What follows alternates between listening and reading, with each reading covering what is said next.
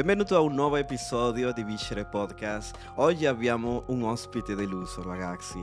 E, e come incomincia questa puntata?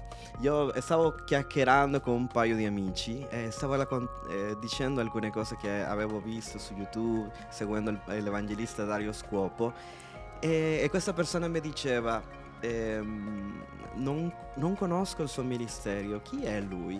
E assolutamente ho pensato, ma in quale grotta eri tutto questo tempo?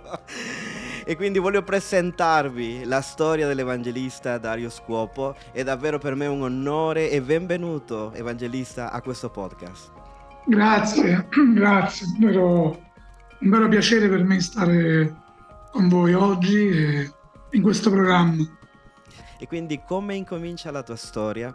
Da, dall'infanzia, dove sei cresciuto, per chi non lo sa, eh, dove sei nato, i tuoi genitori cosa facevano? Io sono nato nel sud Italia, a Salerno, una città vicino, dove Salerno è conosciuta, diciamo, vicino Napoli, in Campania si mangia una buona mozzarella a Salerno. Mamma mia, voglio tornare. Sono stato a Napoli però, però non a Salerno. Però ho, ho visto... Eh, Salerno la mozzarella è pure buona. Mamma mia. Si contendono tra mozzarella di Aversa e mozzarella di, di Battipaglia. Vabbè, comunque. Mi sta venendo la fame adesso che sto digiunando per questa puntata. Lasciamo stare. E ehm, io sono nato lì 46 anni fa, ultimo di 10 figli, Dieci? una famiglia sì, molto numerosa e, e niente, diciamo, era, era, una famiglia un po' disfunzionale perché mio padre uh, è stato in carcere e anche eh, abbiamo, diciamo, in famiglia ci sono stati problemi di, di droga, di, che età avevi quando, quando, tu hai scoperto queste cose, quando le, le, le hai vissute? 12 anni. 12 anni. Mm. Sì, perché è morta anche una mia sorella per overdose quando io avevo 12 anni e quindi lì mi sono reso conto e ho capito un po' com'era la situazione che era molto grave, il contesto familiare, e mi sono messo a drogare pure io. Cioè, quindi ho preso anche io quella strada, quella strada che magari non dovevo prendere, invece l'ho presa anche io e ho fatto uso di, di un po' tutte le droghe da 12 fino a, fino a 18 anni, 19 anni. Tua madre e altri parenti non lo sapevano questa cosa? Eh, no, non è che non sapevano, però se lo immaginavano. Perché comunque mio padre non c'era e mia madre stava sola, con tanti figli. Poi io crescevo nella strada perché mia mamma doveva lavorare, quindi non c'aveva il tempo pratico di, di, di fare di guardarmi, di... Quindi stavo sem- quasi sempre solo e, e, stavo in strada. La scuola l'ho abbandonato quando avevo 13 anni, ho abbandonato le scuole, ho abbandonato tutto e ho iniziato a vivere una vita di strada. Cioè quello facevo io, stavo in mezzo alla strada dalla mattina alla sera e poi eh, tutti i miei ideali erano nella strada, tutti i miei idoli erano nella vita di strada. Sei scappato proprio me... di, di, di, casa, scusami? No, no, no, io tornavo la sera. Tornavo la sera, non, non avevo bisogno di scappare perché mia madre lavorando tutto il giorno, quindi io ero solo, facevo i comodi miei entravo e uscivo quando volevo e mia madre non aveva una colpa, perché lei doveva lavorare perché eravamo dieci figli. Mio padre non c'era, che tra il carcere che usciva, entrava, e poi era uno che andava a donne, una vita libertina, quindi io ero totalmente solo e quando sei solo sei preda della droga, della, della delinquenza e di una vita di tenebre. Ed è quello, quello che ho fatto io fino a 19 anni. Poi a 19 anni uh, delle persone vennero a fare un'evangelizzazione nella mia città e queste persone erano del gruppo Gioventù con una missione, wow. che è un gruppo di ragazzi che evangelizza. Diciamo che negli anni 90 era molto forte, ancora oggi esiste, però negli anni 90, inizio 2000, era un'associazione molto molto forte, anche in Italia. La loro sede centrale stava in America e da poco è morto anche il loro sì, so. fondatore, che è Loren Cunningham. E, e loro vennero a evangelizzare nella mia città, invitati dalla chiesa della mia città. Ovviamente io stavo all'oscuro di tutto questo, ma loro fecero una manifestazione eh, nel posto dove io mi drogavo. Quindi nella piazza, nella zona dove, dove io avevo la mia comitiva e e facevamo le, le nostre dove eravamo birichini, dove facevamo le nostre baldorie. e loro vennero a evangelizzare, vestiti moderni, giovani, ragazzi, ragazze, che sembra una, una cosa superficiale, ma invece no, che era abituato a che chi parlava di Dio era le suore, i preti, quindi invece questi erano ragazzi, ragazzi normali, ehm, diciamo attuali, eh, vestiti normali, che mi parlavano di un Gesù potente, di un Gesù vivo, che era potente, che era vivo, che poteva spezzare qualsiasi tipo di catena. E allora insieme a mh, mm, alcuni conoscenti, ci siamo avvicinati e per non entrare proprio troppo nei dettagli, perché sennò ci vorrebbe un programma di due giorni, e, diciamo che il messaggio era Gesù è vivo, è potente e se tu lo fai entrare nel tuo cuore ti cambierà per sempre. Quando mi passò l'effetto della droga, mi rimase questo, questa proclamazione. Quindi tu avevi preso molto nonostante che... No, nonostante che stavo proprio... Stavo sballato, come si dice in spagnolo, lo siguiente. Cioè, sballato più, più che sballato. Cioè, stavo fuori. Però quando mi passò lo sballo, mi rimase questa proclamazione di fede. Gesù è vivo e se tu lo fai entrare nel tuo cuore ti cambierà per sempre. È un ambiente molto eh, religioso, Salerno, tutto il sud, no? Cioè, c'è molta religiosità fino alla Sicilia, eh, però Dio per te esisteva, era qualcosa che, che, che la gente parlava, cosa significava per te? Per me la Chiesa era un luogo di vecchi, gente senza scopo, e di preti, suore che non avevano altro da fare e si davano a Dio. Cioè per me era un luogo di sconfitti, di deboli. Cioè io venivo dalla strada, capisci? Cioè avevo totalmente altri ideali. Per me la debolezza era sinonimo di sconfitta e in questa debolezza io ci mettevo anche la Chiesa e anche quel Gesù che però non era il Gesù vivo che ho conosciuto. Era il Gesù, quello lì della statua, eh, quello che piangono, le, le, Madonne che piangono, cioè niente a che vedere. niente, niente a che vedere con il Gesù vivo che mi stavano presentando questi ragazzi. Il messaggio di questi ragazzi era rivoluzionario perché loro mi annunciavano di un Gesù che non aveva niente a che fare con la religione, che non era una cosa per i vecchi, ma era una cosa per tutti. E che Gesù dava pace, che Gesù poteva rompere i legami del, dell'alcol, della droga, dei vizi. Cioè a me questo messaggio mi sconvolse. Infatti io pensavo che loro stessi si drogavano. Infatti dopo io, io chiesi se, se, loro si drogavano anche loro.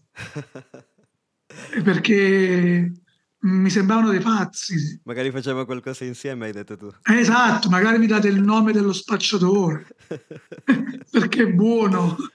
E loro mi dissero, no, no, noi non siamo né drogati né pazzi. Noi abbiamo fatto un'esperienza di fede vera con un Gesù vivente che ci ha stravolto la vita. E se tu lo vuoi, capiterà anche a te, così mi disse. E io tornai a casa mia, era giugno del 1996, quando mi passò tutto l'effetto della droga e tutto, alzai gli occhi al cielo e dissi, Signore, se questi ragazzi non sono pazzi, se tu esisti veramente, se tu sei molto di più de, del Gesù di Zeffirelli, quello con gli occhi azzurri, con i capelli lunghi, sì, sì, illuminato. Al, illuminato, allora manifestati alla mia vita. Se tu sei reale, manifestati, ho bisogno. E quella notte successe qualcosa di soprannaturale, perché io la mattina seguente mi sono alzato e non ho avuto più il desiderio di fare la mia colazione tipica.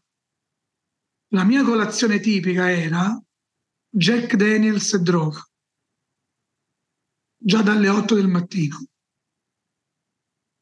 E io quel giorno non avevo il desiderio. L'unico desiderio che avevo era incontrare queste persone e capire cosa mi stesse succedendo. Perché mi sentivo strano, però era uno strano positivo. Cioè era uno strano bello. mi sentivo per la prima volta libero. E allora andai a trovare queste persone e quando le trovai c'era anche il pastore della chiesa che le aveva invitate. Io raccontai tutto quello che mi stavano succedendo, loro si sono seduti, aperti, si sono seduti vicino a me, hanno aperto uh, i Vangeli e mi hanno iniziato a predicare tutto il Vangelo. Mi hanno iniziato a dire e a spiegare che Gesù stava perdonando i miei peccati, che stava entrando nel mio cuore e che stava spezzando ogni tipo di catena. Perciò mi sentivo così. Bene, sono passati tantissimi anni, 26 anni, io non sono tornato mai più indietro. Mai più ho provato droga, mai più ho provato alcol. Niente, libero. come ti sentivi, come erano i tuoi sentimenti in quel tempo? Perché venivi da una famiglia molto disfunzionale, distrutta, eri solo, perché in quell'ambiente tu eri solo, anche se eri circondato di gente, facevate, vi sballavate, però e ora ti trovi immesso a, a queste persone che ti parlano di questo Cristo. Cioè, come, l'hai vissuta? Come l'hai Erano i primi tre mesi mi accompagnarono sentimenti molto contrastanti. Perché oltre ad avere proprio tentazioni forti di, di tornare indietro, e anche, anche proprio tentazioni molto reali, spirituali ma reali, di attacchi demoniaci, di tornare indietro. Però al di là di questo poi avevo comunque sentimenti contrastanti perché io venivo da un passato dove la mia anima era distrutta, la mia mente era distrutta. Cioè quindi i primi tre mesi il pastore ha dovuto tanto faticare con me. Perché io un giorno mi sentivo un leone un altro giorno mi sentivo sì. Eh, l'ultimo della terra. Un giorno volevo, il giorno dopo volevo spaccare il mondo e l'altro giorno non volevo uscire dalla mia stanzetta. Eh, tu considera che io chiamavo il mio pastore 30 volte al giorno. Wow. È stato il tuo primo mentore. Tuo primo... Ogni momento perché stavo fuso. E lui ha avuto una santa pazienza che con amore e con la parola di Dio mi ha ricostruito dentro. Cioè ha messo un mattoncino uno sopra l'altro. È chiaro che c'era lo Spirito Santo dietro, ma lo Spirito Santo si usa di uomini. Nonostante tutte queste tentazioni, eh, c'è stata eh, qualche ricaduta, qualche difficoltà per mai, riuscire? Mai, mai. I primi tre mesi sono stati difficili, sì. ma non sono mai caduto per la grazia di Dio. E grazie anche al mio pastore. Quindi mai, mai tornato indietro. Ma è per grazia e eh, non per merito. Poi è successo, va bene, che io ho conosciuto un Dio così forte, ti lascio immaginare, che come risposta io ho dato tutto il mio cuore, tutto il mio essere e io ho detto io ti servirò.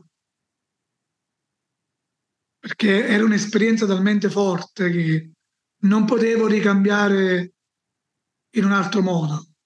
Quindi dall'inizio mi sono messo a servire il Signore, mi sono messo a lavorare regolarmente e poi ho prelevato la ditta dove lavoravo e quindi questo è anche un altro mm, miracolo soprannaturale perché io non avevo un euro, non avevo nulla, ma le banche mi fecero credito e io, il direttore di banca poi ha testimoniato che quando io sono entrato in banca una voce gli disse dagli tutti i soldi che ti chiede.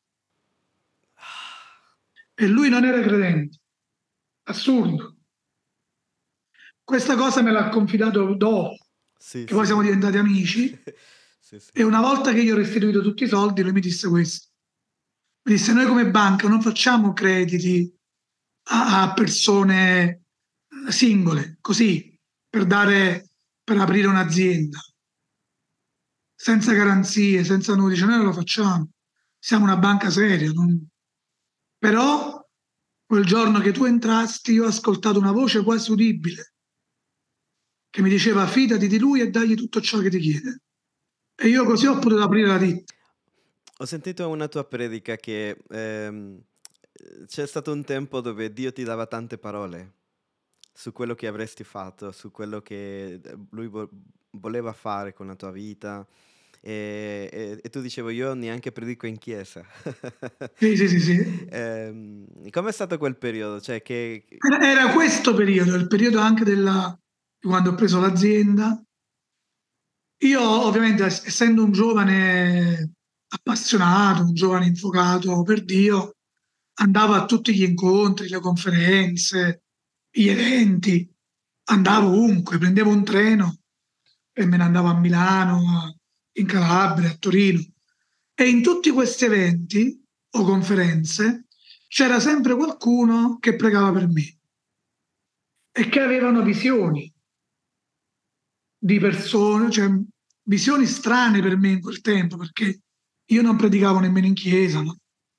e visioni dove le persone vedevano stadi, persone che vedevano visioni, che io conducevo un treno e su questo treno entravano tantissimi italiani, tipo mezzo, mezzo treno era occupato da tutti italiani e, e l'altra metà del treno persone di tutte le nazioni del mondo.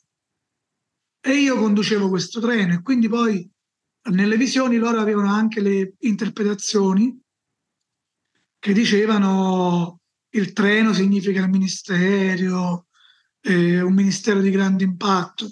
Cioè tu figuri, cioè, questi mi parlavano di queste cose, io non, non, non le capivo, non, perché non, non rispecchiavano la mia realtà del presente la mia realtà del presente era che io avevo un'azienda, avevo un gruppo giovani, ma non predicavo nemmeno in chiesa. Sì, avevo una passione molto forte, però non predicavo, non, non avevo manco passione, una volta predicato. Questa passione si traduceva in che tu parlavi a tutti di Gesù, mi immagino. In mezzo alla strada parlavo a tutti, anche nell'azienda, con i clienti, parlavo a tutti, salivo negli autobus, e parlavo di Gesù, ogni occasione era buona per parlare di Gesù. Poi ho conosciuto mia moglie anche in quel periodo, che è venuta a studiare a Salerno, all'università. Ci siamo conosciuti, ci siamo sposati, e, eppure quello è stato un miracolo. Come l'hai conosciuta? Magari qualcuno vuole sapere. Eh, lei doveva scegliere tre città. Sì. Milano, Salerno o Palermo. Perché lei aveva vinto una, una borsa di studio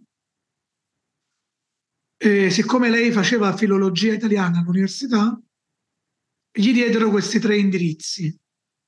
Lei è di Barcellona, è spagnola, e quindi lei disse no, Milano no, troppo freddo. Eh, Sicilia no, perché non gli avevano parlato bene della Sicilia, purtroppo sono dei pregiudizi ignoranti, però in Spagna non gli, non, non, non gli avevano consigliato. E allora gli, rimanere, gli era rimasta questa cittadina, Salerno. E meno male che non gli dissero Napoli, perché sennò forse aveva anche dei pregiudizi su quello. E gli dissero Salerno e, e ripeto, sono pregiudizi ignoranti, eh, perché io sono campano e non c'è... Tu immagini che hanno fatto un'inchiesta tra le città più pericolose d'Italia e Napoli non c'è. Wow. No, Napoli non, non figura proprio. Figura Rimini, Bologna, a Milano o altre. Milano sta diventando molto pericolosa. Molto pericolosa, ma Napoli no. Quindi vabbè, comunque lei scelse Salerno mm. e lì ci siamo conosciuti. Perché lei era, era, era evangelica, era cristiana, quindi cercò una chiesa e, e venne in chiesa mia. Wow. E ci siamo conosciuti lì, poi ci siamo sposati. Adesso abbiamo tre figli, un ministero insieme. Poi è interessante perché nel 2005 poi tutto cambia. E quindi uh, c'è stato un momento dove a- avete chiuso con questa azienda, giusto? Sì, il 2005. E tu hai dovuto dire a tua moglie, eh, dovevamo dedicarci al ministero. Raccontaci questa storia. Eh sì, questo è un, qualcosa che è successo nel 2005 che, che ha stravolto di nuovo la nostra vita. Io alcuni dettagli l'ho messo anche nel mio primo libro che si chiama Potenza dall'alto, sì. che si trova anche nelle librerie, nella CLC e in altre librerie eh, cristiane. E, però è successo qualcosa di molto molto profondo perché io avevo fame di più di vedere Dio all'opera, avevo fame di più di vedere gli atti all'opera e ho avuto delle esperienze soprannaturali molto forti con lo Spirito Santo a cavallo tra il 2005 e il 2006. Eh, iniziai ad avere fame per lo Spirito Santo, ma una fame inusuale, non era normale. Puoi raccontarci una, una di queste storie di, di eh, perché tu sei un affamato dello Spirito Santo, tu sei uh, un amico dello Spirito Santo e sempre che tu predichi tu menzioni lo Spirito Santo eh, come, sì. come, una persona molto stretta a te. Eh, come è nato questo? Che mm, magari ci racconti un'esperienza. È nato che, mm, ripeto, io stavo in una crisi perché volevo di più. E diciamo qualcuno mi consigliò che la risposta alla mia fame era lo Spirito Santo, non la potenza, ma la persona. Di, e, e anche attraverso la Bibbia, attraverso gli atti, mi resi conto che lo Spirito Santo era quello di cui avevo bisogno, così che io mi appartai un tempo per pregare e anche in, in azienda preparai tutto, perché io dissi a mia moglie che mi sarei chiuso nella mia stanza fin quando non avrei avuto una risposta. Ed ero disposto a rimanere anche giorni, ma io volevo una risposta. E iniziai questa ricerca e mi ha portato ad avere proprio eh, Giovanni il Battista dice che quando, parlando di Gesù, se quando verrà lui, lui vi battezzerà nello Spirito Santo e nel fuoco. E io credo che ha avuto proprio esperienze con il fuoco di Dio, cose che è difficile anche spiegarle, perché la presenza di Dio era così reale che cioè, si poteva toccare quasi. Che se tu entravi in quella stanza con una forbice, come se tu potevi tagliare, era, era un peso di gloria così forte che erano proprio tempeste di Spirito Santo, cioè uragani di Spirito Santo. Cioè, ti faccio solo un piccolo esempio, una piccola esperienza. Per favore. Io stavo ricevendo queste tempeste di Spirito Santo a casa wow. e quindi la mia vita stava stravolta. Cioè. E mi ricordo che mi venivano a trovare degli amici a casa che non, non, non sapevano di tutto quello che io stavo vivendo con lo Spirito Santo a casa mia. E, e mi ricordo che quando uno entrò, all'improvviso cadde in ginocchio e disse qui c'è la presenza di Dio. Io devo adorare e si mise in ginocchio a pregare. Un altro rimase muto, senza parlare cioè in uno stato quasi di trance. Poi dopo cinque minuti riaprì gli occhi e disse, qui c'è lo Spirito Santo. E loro non sapevano nulla. Per me era anche una prova. Per questo io non gli dissi niente, perché per me era anche una prova se io stavo, stavo impazzendo o realmente stava succedendo qualcosa a casa. E nessuno era lì con te, nessuno stava imponendo le sue Solo mani. mia moglie lo sapeva. Solo lei sapeva. Wow. infatti lo mettemmo davanti a Dio prima che venivano loro e dicemmo, Signore, se non stiamo impazzendo, ma qui c'è qualcosa tuo, allora dacci un segno indelebile. Mm. E quando vengono queste persone possono avere un'esperienza con te appena entrano, così dicemmo noi, che appena entrano possono avvertire la tua presenza. Perché era impossibile che io stavo vivendo tutto quello, quindi proprio la nuvola della presenza di Dio a casa e, e, e gli altri non, non, non potevano sentirlo. Un'altra, un'altra esperienza, una volta stavamo mangiando, pronti per il cibo, c'erano la pasta asciutta, in quel tempo io avevo un figlio piccolo, mi ricordo che stavamo pregando per il cibo, Signore benedici questo cibo, e all'improvviso, pam, cioè cade la presenza di Dio, cioè cade la potenza di Dio su di noi.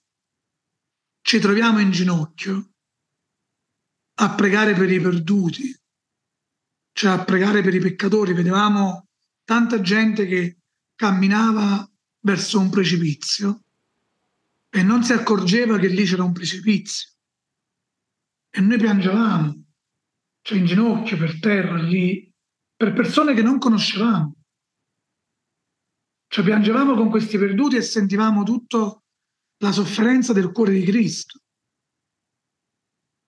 E lì abbiamo capito che la potenza di Dio è per raggiungere i perduti. E la potenza di Dio non è per mettersi in mostra né, né, né tantomeno altro, ma, ma, per raggiungere i perduti. T- tanti hanno fame del, della potenza di Dio, però non riescono a percepire il grido di Dio. E quello è l'errore. Mm. La, la compassione, eh, Gesù dice che, uh, il Vangelo dice che lui vedeva le persone, le vedeva con compassione, cioè lui sentiva, esatto. vedeva Gerusalemme, sentiva compassione, piangeva e, sentiva questo peso. E tante persone, sì, voglio l'esperienza con lo Spirito Santo. E, e ragazzi, stiamo parlando dell'Italia, questa non è una storia là in chissà che posto de- dell'Argentina o degli Stati Uniti, stiamo parlando, queste esperienze si possono vivere in Italia. Però è quello che tu dici, cioè diciamo, io quando mi sono, e questa è una cosa che voglio lasciare anche a tutti i ragazzi, non cercate la potenza, cercate la persona dello Spirito Santo. Perché una volta che io ho la persona, poi avrò anche la potenza. Ma non è mai al contrario. L'errore che molti credenti, ed è questo l'errore che io voglio che i ragazzi non fanno, quindi lo lascio come un testamento. Cioè, l'errore è cercare la potenza. Ma no, si deve cercare la presenza di Dio. E poi magari penso a me, no? Quando io ho accettato Gesù a, tre- a 17 anni, adesso ho 39, anche se non sembra. e, ehm, quindi parliamo tanti, tanti anni di fede. Però io mi ricordo in quel tempo, eh, magari sentire queste parole e uno anche può fare l'errore, però, perché uno non può ingannare Dio. Ok, allora cercherò lo Spirito Santo per avere la potenza. Però lì Eh, no, stai, stai sbagliando lì. no, È già sbagliato. no, uno deve, infatti diciamo, io mi ricordo che quando mi sono incontrato con lo Spirito Santo, la prima cosa che io gli ho detto, io, io non sono qui perché voglio la tua potenza, io sono qui perché voglio te. Ora, lo Spirito Santo nessuno può ingannarlo. Se, se quella cosa non era vera nella mia vita, lo Spirito Santo lo sapeva e non mi, avrebbe, non mi avrebbe riempito di potenza. Invece lo Spirito Santo benedice la sincerità di cuore. Ed io ero sincero. Io, io dissi, io non voglio un ministero, ma realmente, se io non voglio un ministero, io non voglio uh, né viaggiare, io non voglio nulla. Cioè io voglio te. E da lì in poi non ho capito più nulla. Alleluia. Sì.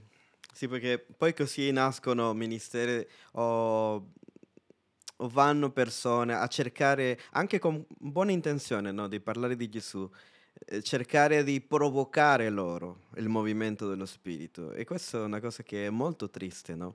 Quando- è, è molto triste vedere una persona che urla nel nome di Gesù, guarisce nel nome di Gesù, riceve lo Spirito Santo. E sentire il vuoto, no? Sen- vedere che anche magari um, no- non ci sono queste manifestazioni perché vogliamo forzare, perché cerchiamo la potenza. Non cerchiamo la- genuinamente la persona, l'amico dello Spirito Santo, il consolatore, il paracletos. E a un certo punto, mentre stavo ricevendo queste esperienze con lo Spirito Santo, eh, io te ne ho raccontato solo un paio, ma sono state Tantissimo, mi immagino. mh, giorni e giorni interi, mesi interi, fino al giorno d'oggi. Quindi sono passati, eh, diciamo, dal 2006, 2016, sì, siamo più di 15 anni, ancora dura. Però in una di queste esperienze lo Spirito Santo mi parlò e mi disse, io ti sto dando tutto questo perché eh, ti chiamerò ad andare in tutta Italia e anche nel mondo a predicare che io sono lo stesso ieri, oggi e in eterno e a predicare che solo in Gesù c'è salvezza. Quindi io capii in una di queste esperienze con lo Spirito Santo che lui mi stava riempiendo di potenza con un proposito. E il proposito era predicare il Vangelo. Un giorno, una mattina, io mi vado a incontrare con lo Spirito Santo nella mia cameretta, prego e all'improvviso lo Spirito Santo mi dà una visione e mi fa vedere degli angeli enormi, enormi, che aprono tanti cancelli. E, ed erano tante porte che si aprivano. Fino all'infinito. E lo Spirito Santo parlò al mio cuore e mi disse, questo è quello che io farò con te. Da qui a poco si apriranno tante porte per predicare la salvezza. E tu consideri che io in quel momento non, non avevo mai viaggiato, mi stavano succedendo queste cose, però, cioè voglio dire, non viaggiavo, non avevo idea del ministero. Più o meno quante nazioni tu hai visitato fino ad oggi? Mm, a parte l'Italia che hai girato, eh, hai una trentina. Sì, sì. Una trentina. Sì. Wow. Una trentina. Sono stato in, in tutti i continenti, tranne l'Asia. Ok. Ok. E poi uh, mi dicevi di, questi, di questa visione, no? E cosa ha provocato questa vis- visione in te? Cosa è successo dopo? È successo dopo che ne parlai con mia moglie. Mm-hmm. Poi lo Spirito Santo mi parlò ancora e mi disse che dovevo lasciare la ditta in, in pochi mesi perché da giugno iniziavo, iniziavo a viaggiare. E questo lo Spirito Santo me lo disse a febbraio. Sì. E quindi hai lasciato tutto? Ho parlato con il pastore, abbiamo lasciato, il pastore ovviamente era stupefatto, però mi diede la benedizione, nel senso di dire io, il pastore disse io ti conosco, so la tua integrità, so la tua serietà, e se tu, se tu dici che Dio, fallo. Invece intorno a voi avete avuto, incominciando, avete avuto sostegno? Eh, cosa vi diceva la gente, i parenti, la chiesa? No, non tutti. Mm. Perché il mio cambio è stato così drammatico, così forte, che molte persone non sono riuscite a capirlo subito. La Bibbia dice che quando l'unzione viene su di te, Dio ti muta in un altro uomo. Dio ti cambia in un altro uomo. Io sono stato cambiato in un altro uomo. Cioè io ho avuto due cambiamenti forti. Uno nel 96, quando Dio mi liberò dalla droga, e uno nel 2006, quando sono stato rivestito di potenza dall'alto ed è iniziata la mia comunione con lo Spirito Santo. Io anche qui sono stato radicalmente trasformato. Cioè le persone intorno a me erano incredule. Cioè io predicavo già in chiesa perché dopo un po' dall'inizio ho iniziato a predicare qualche volta, no? Diciamo, non era più come all'inizio, però diciamo dopo 3 o 4 anni di conversione iniziai a predicare, però non succedeva nulla, cioè nel senso io predicavo e poi dopo una preghiera generale e tutto finiva lì. Dopo il mio battesimo e incontro con il fuoco dello Spirito Santo, io dopo un mese avevo calendarizzato una predica in chiesa e nessuno sapeva nulla di quello che mi stava accadendo. Sì. Letteralmente le persone venivano guarite mentre io predicavo. E non era mai successo. Una, una, una, una, donna che stava ascoltando la predica uh, venne guarita alla schiena, da, al posto, seduta. Cioè lei aveva un problema alla schiena. E venne guarita, sentì la potenza di Dio mentre, mentre, mentre, si stava predicando la parola.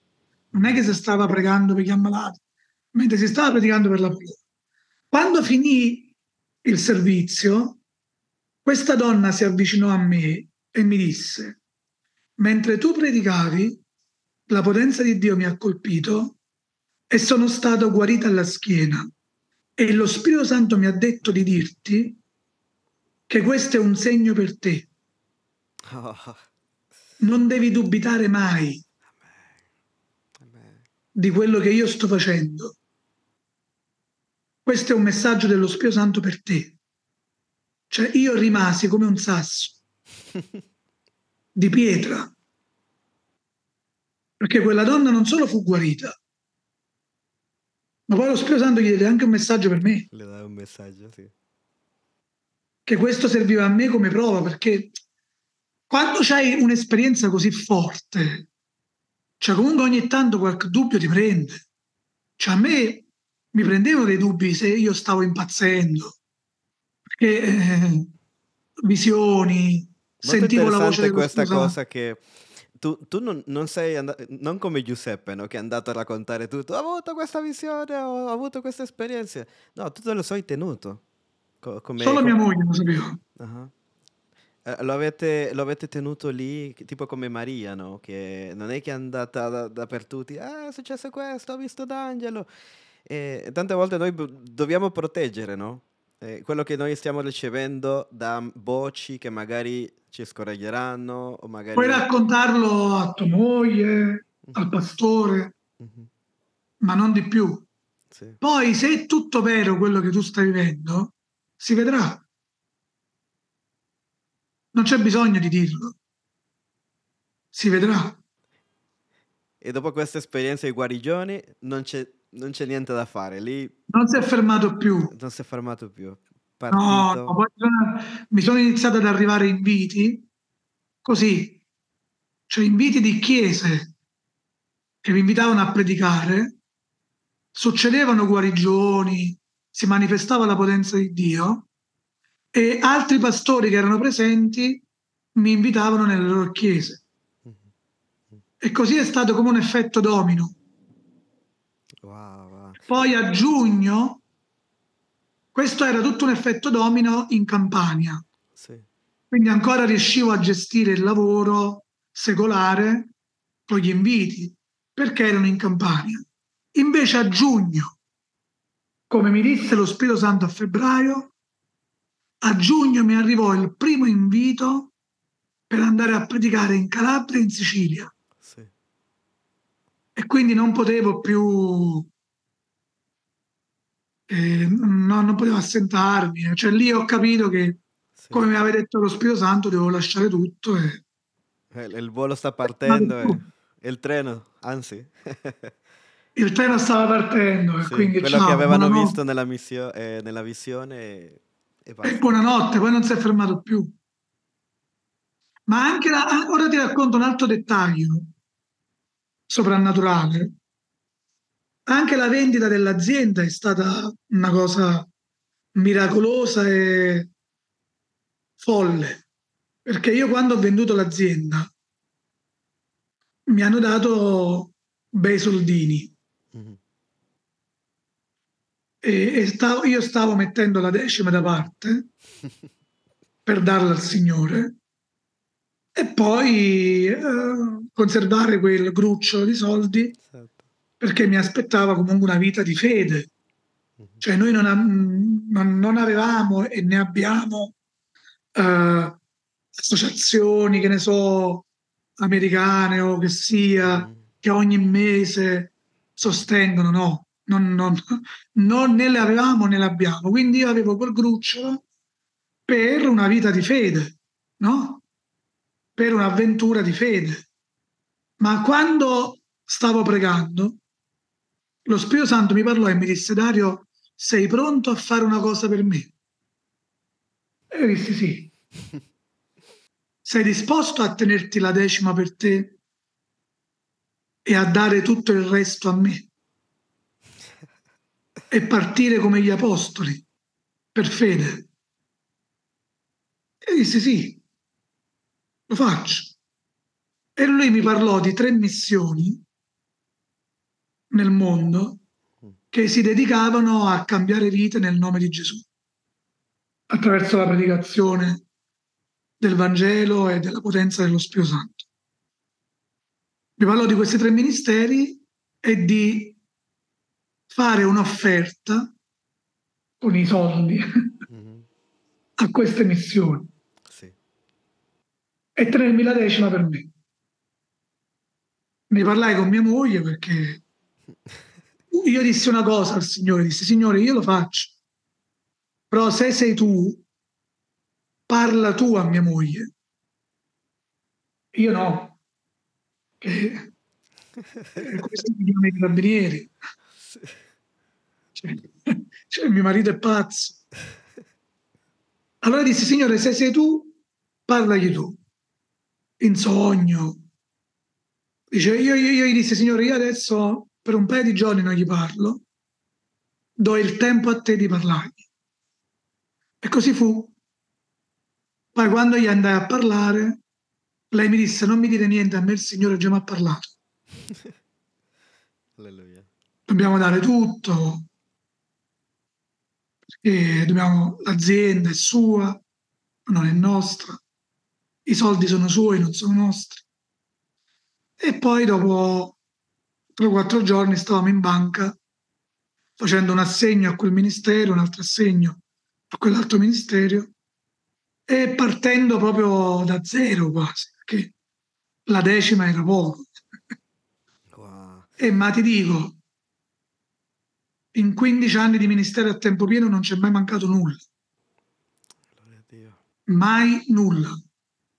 E ti ripeto, un ministero in Italia, Sì. non Mhm. negli Stati Uniti dove Yep. le persone sono più abituate a dare, Yep. dove c'è una cultura Sì. più evangelica. No, no, in Italia Mhm. abbiamo visto la fedeltà di Dio. Economicamente miracoli, cioè dopo miracoli. E facendo anche eh, tanti eventi anche gratuiti. Eh, tanti Tutto eventi. gratuito. Tanti, tanti, tanti. Affittando stadi, palazzetti, Sì. palestre, Che solo il pensarlo mi fa paura, affittare un stadio. tutto per fede. Tutto perfetto. E Dio ha sempre provveduto, sempre, fino all'ultimo centesimo. E, e un uomo di Dio una volta mi disse, sai perché Dio provvede sempre per te? Perché quando lui ti ha chiesto di essere obbediente in una cosa molto folle, tu non ti sei tirato indietro. Ora faccio una parentesi per tutti i ragazzi. Mm. Nessuno deve fare quello che ho fatto io, eh? ma non è che tutti quelli che... Allora No, vado no, affitto no. un stadio. No, no, non tutti devono... Io, io l'ho raccontato come testimonianza personale esatto. perché ad alcuni Dio non chiede di dare i soldi. Ad alcuni Dio non chiederà mai di prendere uno stadio. Ad alcuni Dio non chiederà mai di dare tutti i soldi e tenersi la decima. Mm. No, quindi assolutamente questa è una testimonianza mia, personale. Esatto. Però sì, a Dio tutti chiederà la stessa cosa, che è ubbidienza alla sua parola. Esatto. Questo sì, Yeah. quando Dio ti chiede di fare qualcosa, falla, perché chi ci va a guadagnare sei sempre tu, Yeah, yeah. cioè Dio non è debitore di nessuno. Se Dio ti chiede di dargli più tempo, daglielo, sii ubbidiente. Se Dio ti dice la sera non stare su internet, non guardare la televisione, voglio stare con te, dagliele quelle ore, Mm. sii ubbidiente, perché Dio non è debitore di nessuno. Se Dio ti sta chiedendo di dargli di più della tua vita nel servizio, daglielo, sii ubbidiente. In questo imita il mio principio di fede, che è quello di dedicarsi a Dio senza riserve, di obbedirlo senza riserve. Sì, infatti stavo per dirlo, però l'hai detto tu. È una storia di, di ubbidienza eh, di- a- alla voce di Dio. Eh, per, per chi- iniziare a chiudere questo episodio, ci, ci sarebbero tante cose da raccontare, mi immagino. Però parliamo di Sì, poi io anime. parlo e non mi fermo. eh. Poi eh, parliamo di anime, parliamo di, di, mm, eh, Ho visto, allora, io ti posso dire personalmente, quando io mi sono convertito, eh, ci sono stati momenti così mistici, rari, soprannaturali. Cioè, io mi ricordo che una volta mi sono chiuso in stanza e non lo posso spiegare con parole. Io sentivo come che se Dio annaffiava al- alla mia anima. E- Era, era un, non ho mai provato una, un- una gloria così grande. eh, e poi and- neanche parlavo tanto con le persone, le dicevo guarda, perché portavo la- sempre la mia Bibbia con me. Diceva guarda, guarda che bello questo passaggio a un'amica o, magari pregava per qualcuno e scoppiavano a piangere man- di una maniera sovrannaturale. Io vi- ho portato tutti i miei amici in chiesa e ci tengo molto alle missioni, infatti sempre, vado co- che ries- sempre che riesco vado al Turgiallo col pastore Giannone e, e ho a che fare con missioni, ho fatto hangar, però eh, vedo una generazione che sembra che gli dobbiamo dire, sai che devi evangelizzare? E io lo trovo, cioè io non lo so, mi sento a volte quasi un pesce fuori dall'acqua, perché ah, non so cosa è successo a questa generazione. Io mi ricordo che, che addirittura um, mi sedevo davanti a una persona e, e sapevo la sua vita e dicevo, sai che Dio ti dice questo, questo, questo, questo. E la, e la gente veniva in chiesa, eh, persone che, della nostra famiglia che per anni eh, magari altri parenti avevano pregato, eh, Dio mi diceva fai questo, un digiuno, poi dopo il digiuno subito si convertiva e, mai più indietro. Eh, tutti i miei nonni i miei parenti, le persone che io conosco, se loro hanno fatto la loro scelta, questo è fatti suoi, fatti loro. Però eh, io ho parlato a tutti di Gesù. Quindi cosa, tu, con tutti questi anni di, di ministero, di esperienza, quello che tu riesci a vedere in questo momento, cosa sta accadendo? Cosa sta succedendo? E che, e che poi ah, tu hai men- menzionato l'ora in canica. Ve- vediamo che tanti evangelisti, questo ministero, no? Eh, loro stanno partendo col Signore e quindi noi dobbiamo rinnovare questa fede evangelistica, questa fede nel senso non per credere soltanto per i, i miracoli e per le per persone, sino per, per dire sì, devo andare, cioè, voglio ancora un altro salvo, voglio ancora un'altra persona, come il film della battaglia di Haxton Grass, che, che- che c'è questo soldato che dice devo riscattare un altro, devo riscattare un altro. Allora, da considerare che i miracoli e gli eventi soprannaturali sono solo un contorno, Mm, non è il piatto forte. Il piatto forte di Dio è salvare anime, esatto.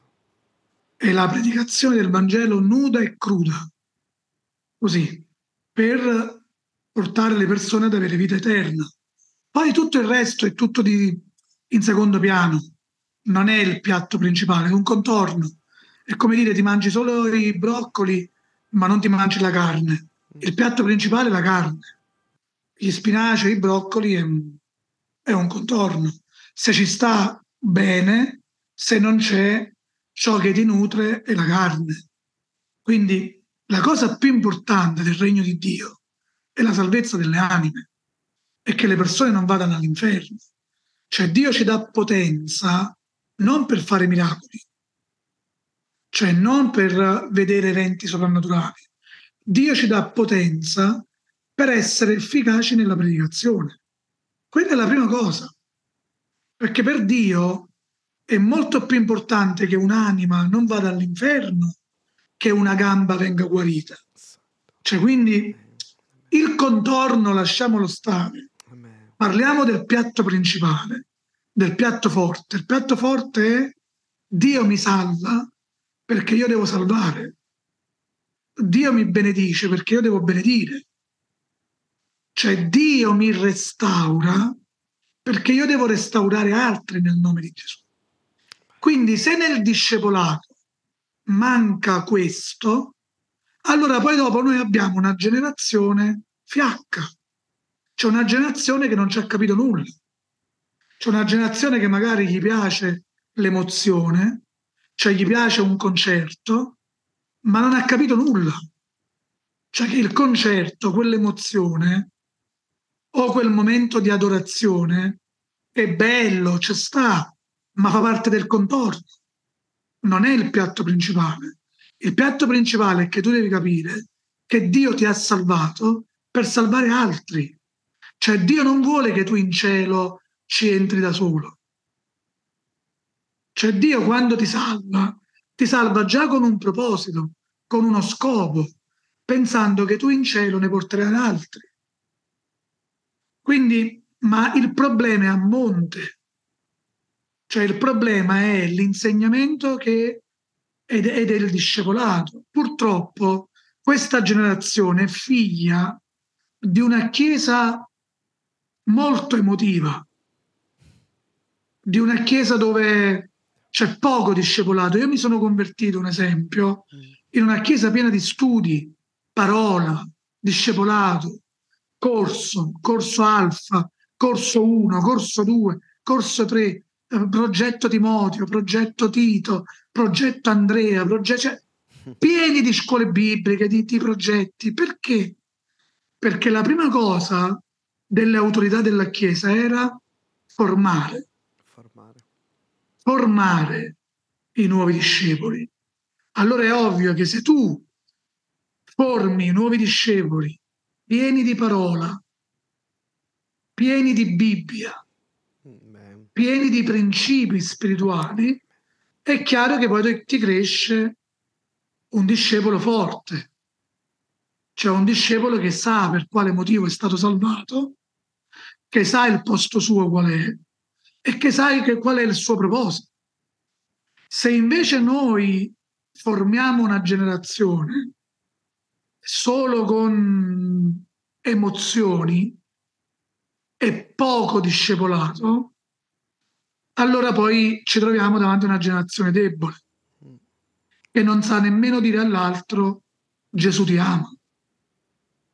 Esatto, esatto. E poi è il motivo per cui noi uh, nella nostra chiesa stiamo spingendo hangar, pure lo stiamo mettendo online. Eh, non, non, vediamo l'ora di fare ancora più progetti.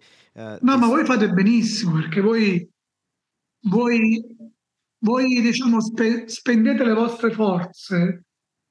Eh, il pastore Giannoni è un caro amico, mm, parla la pastora Roslin. Diciamo, voi comunque spendete le forze per discepolare, per equipaggiare i credenti e questo è buonissimo.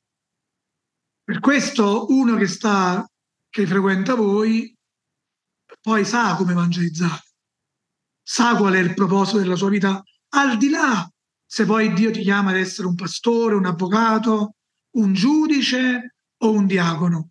Cioè, al di là di questo, però vengono formati nel senso di dire guarda, oh, un attimino, considera che il tuo primo ministero è salvare anime.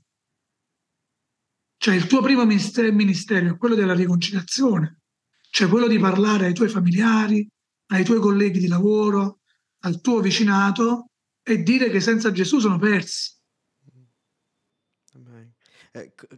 È quel grido di conoscerlo e fare conoscere questa persona a altre persone. No, non cercare ministeri. Cioè, anche io questa cosa ci tengo molto a dirlo, no? Cioè, non ero una persona che ho detto un giorno sarò missionario in Italia, un giorno sarò parte di una grande chiesa. No, me ne frega niente. Io ero parte di una chiesa per dieci anni, sono stato in una chiesa pentecostale eravamo al massimo quando era pieno, sai l'anniversario, no? Che l'anniversario doveva essere quando, quando, è piena la chiesa. Eravamo una ventina, se era proprio esagerato. Sto, sto proprio esagerando il numero. A volte erano cioè, i pastori, altre due persone e, e c'ero io. um, e poi mi, mi, mi trovo qua e, e, ringrazio Dio per quello che... Però non possiamo andare ragazzi, a, a, perché ho visto anche mo, gente cercando di evangelizzare, però magari mettersi a, a fare studi biblici, no, questo non va bene neanche. No, no, no, no. E dall'altra parte non va bene anche che, no, tanto Dio riempirà la mia bocca, che cioè, io non sopporto questa cosa, nel senso, sì, però di, di cosa è pieno il tuo cuore, la tua bocca? Della parola di Dio. Esatto, la Bibbia dice che dall'abbondanza del cuore sì. la bocca parla, quindi dobbiamo prima riempire il cuore. Dobbiamo formarci, dobbiamo prepararci. Esatto. Sì, sì. E... Ben vengano scuole bibliche, cioè scuole missionarie come Hangar, come Scegli Gesù, ben vengano. Amen. E, e, poi tu lo puoi testimoniare perché ho sentito anche in una tua predica che tu dicevi che eh, nel, tu negli studi cioè, non sei stato al massimo, hai, hai ripetuto tre volte la... la prima media. Quindi ragazzi, Cioè, tu, magari tu, tu puoi dire no, io non sono molto bravo per studiare, non ho tempo per una scuola biblica, però come vai a parlare di questo Dio, lo abbiamo detto anche con Stefano Guaglione, cioè, dobbiamo sapere cosa ci ha insegnato Gesù, dobbiamo capirlo per poter insegnare agli altri. No, non è una scusa. Mm-hmm.